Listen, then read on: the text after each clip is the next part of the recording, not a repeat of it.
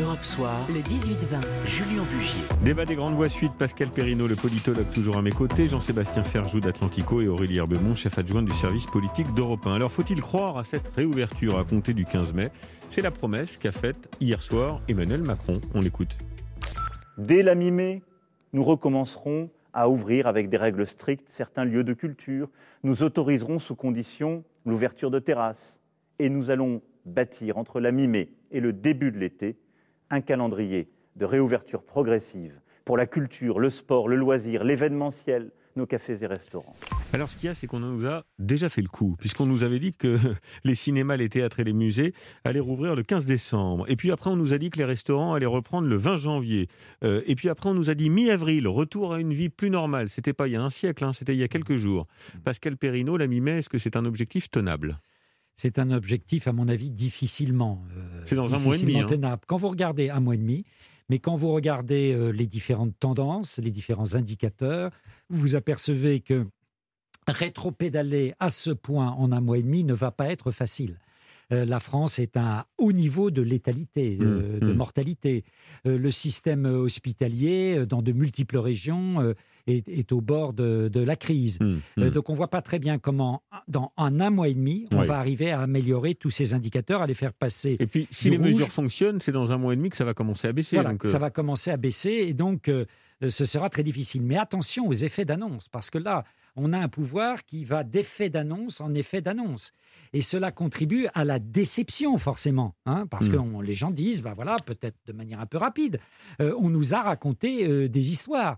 Et on a dans les sondages, au mieux, une forme de passivité résignée qui est en train de s'installer, au pire de la rage. Hmm. Donc il faut voir ce que ça va donner politiquement dans quelques mois, surtout que nous sommes à quelques encablures maintenant d'échéances électorales importantes. Oui. Pourquoi est-ce que, Aurélie Herbemont, pourquoi est-ce que l'exécutif, et en l'occurrence le président de la République, s'enferme euh, dans un, dans un calendrier euh, potentiellement intenable? Parce qu'il faut donner de l'espoir et clairement, quand vous annoncez des nouvelles restrictions, hier avant la prise de parole. Euh, oui, mais quand ça ne fonctionne pas, c'est contre-productif. C'est contre-productif parce qu'effectivement, si je fais un sondage rapide dans ce studio, depuis hier soir, tout le monde se dit peut-être que le 15 mai, on pourra aller boire un verre en terrasse. Absolument.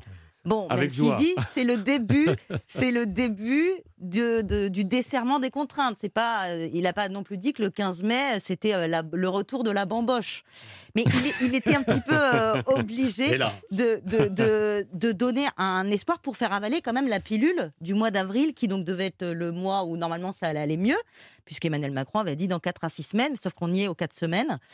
donc il fallait pour faire avaler la pilule de nouvelles restrictions, de donner un peu d'espoir. Ceci dit, Bon, il va falloir effectivement que les, courbes baissent, sachant que le pic pourrait être atteint que dans 10 jours, donc ça va continuer à grimper pendant 10 jours. Après, la décrue peut être extrêmement lente, mais il faut miser sur, euh, sur les vaccins, encore une fois, euh, en espérant qu'on n'ait pas de problème de livraison, ça nous est déjà arrivé par le passé, et que ça déroule pour vacciner, pour espérer voir une petite lueur. L'accélération de la vaccination. Accélération de la vaccination. Jean-Sébastien Ferjou, vous y croyez, vous, à la bamboche mi-mai non, à la bamboche, euh, à la bamboche, non. C'est du reste pas ce qu'Emmanuel Macron a évoqué euh, hier soir, comme le soulignait, euh, comme non, la réouverture partielle des terrasses et de certains lieux de culture.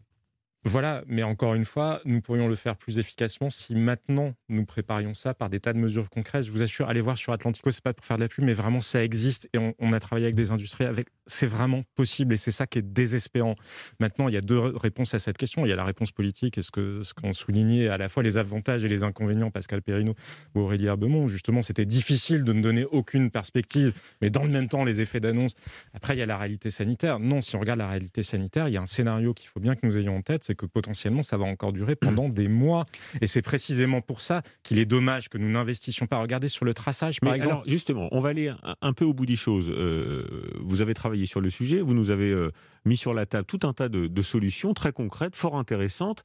Euh, pourquoi les éminences grises qui travaillent au ministère de la Santé, auprès du Premier ministre, auprès de l'Élysée, ce sont des hauts fonctionnaires à la tête bien faite, pourquoi ne travaillent-ils pas avec euh, ces formules et ces solutions que vous évoquez déjà euh, en perspective de la réouverture. Pourquoi? Mais c'est un mystère, je pense, parce que. Mais alors, qu'est-ce qu'ils font de leur journée? Je pense que les politiques alors je, pense, je vais vous répondre, je pense que les politiques ont peur des Français. Ils ont peur des Français version quartier populaire. C'est aussi pour ça qu'ils ne voulaient pas faire de reconfinement alors qu'on savait les taux d'incidence étaient très hauts, hein, quasiment à 900 000 dans certaines villes de Seine-Saint-Denis.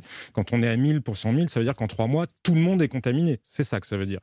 Ils ont peur des Français version gilet jaune. Donc il y a des tas de choses de toute façon qu'ils ne veulent pas faire parce qu'ils se rendent compte qu'ils ne contrôlent plus le territoire. Mmh. Après, il y a l'administration qui se méfie de la société civile. Ils considèrent que par nature, ils font toujours mieux. C'est-à-dire ah qu'un entrepreneur ne saurait, par exemple, avoir des tests Donc, efficaces. toujours la même histoire, les blocages administratifs. Il y a une culture du risque déficiente, enfin, où ils ont une culture du risque. Ils préfèrent, par exemple, que nous n'ayons pas de masque pendant des mois, plutôt que de dire, bah, une écharpe, peut-être, ça vous protégerait qu'à 20%, parce qu'il y a eu des études qui ont montré que c'était 20, 30%.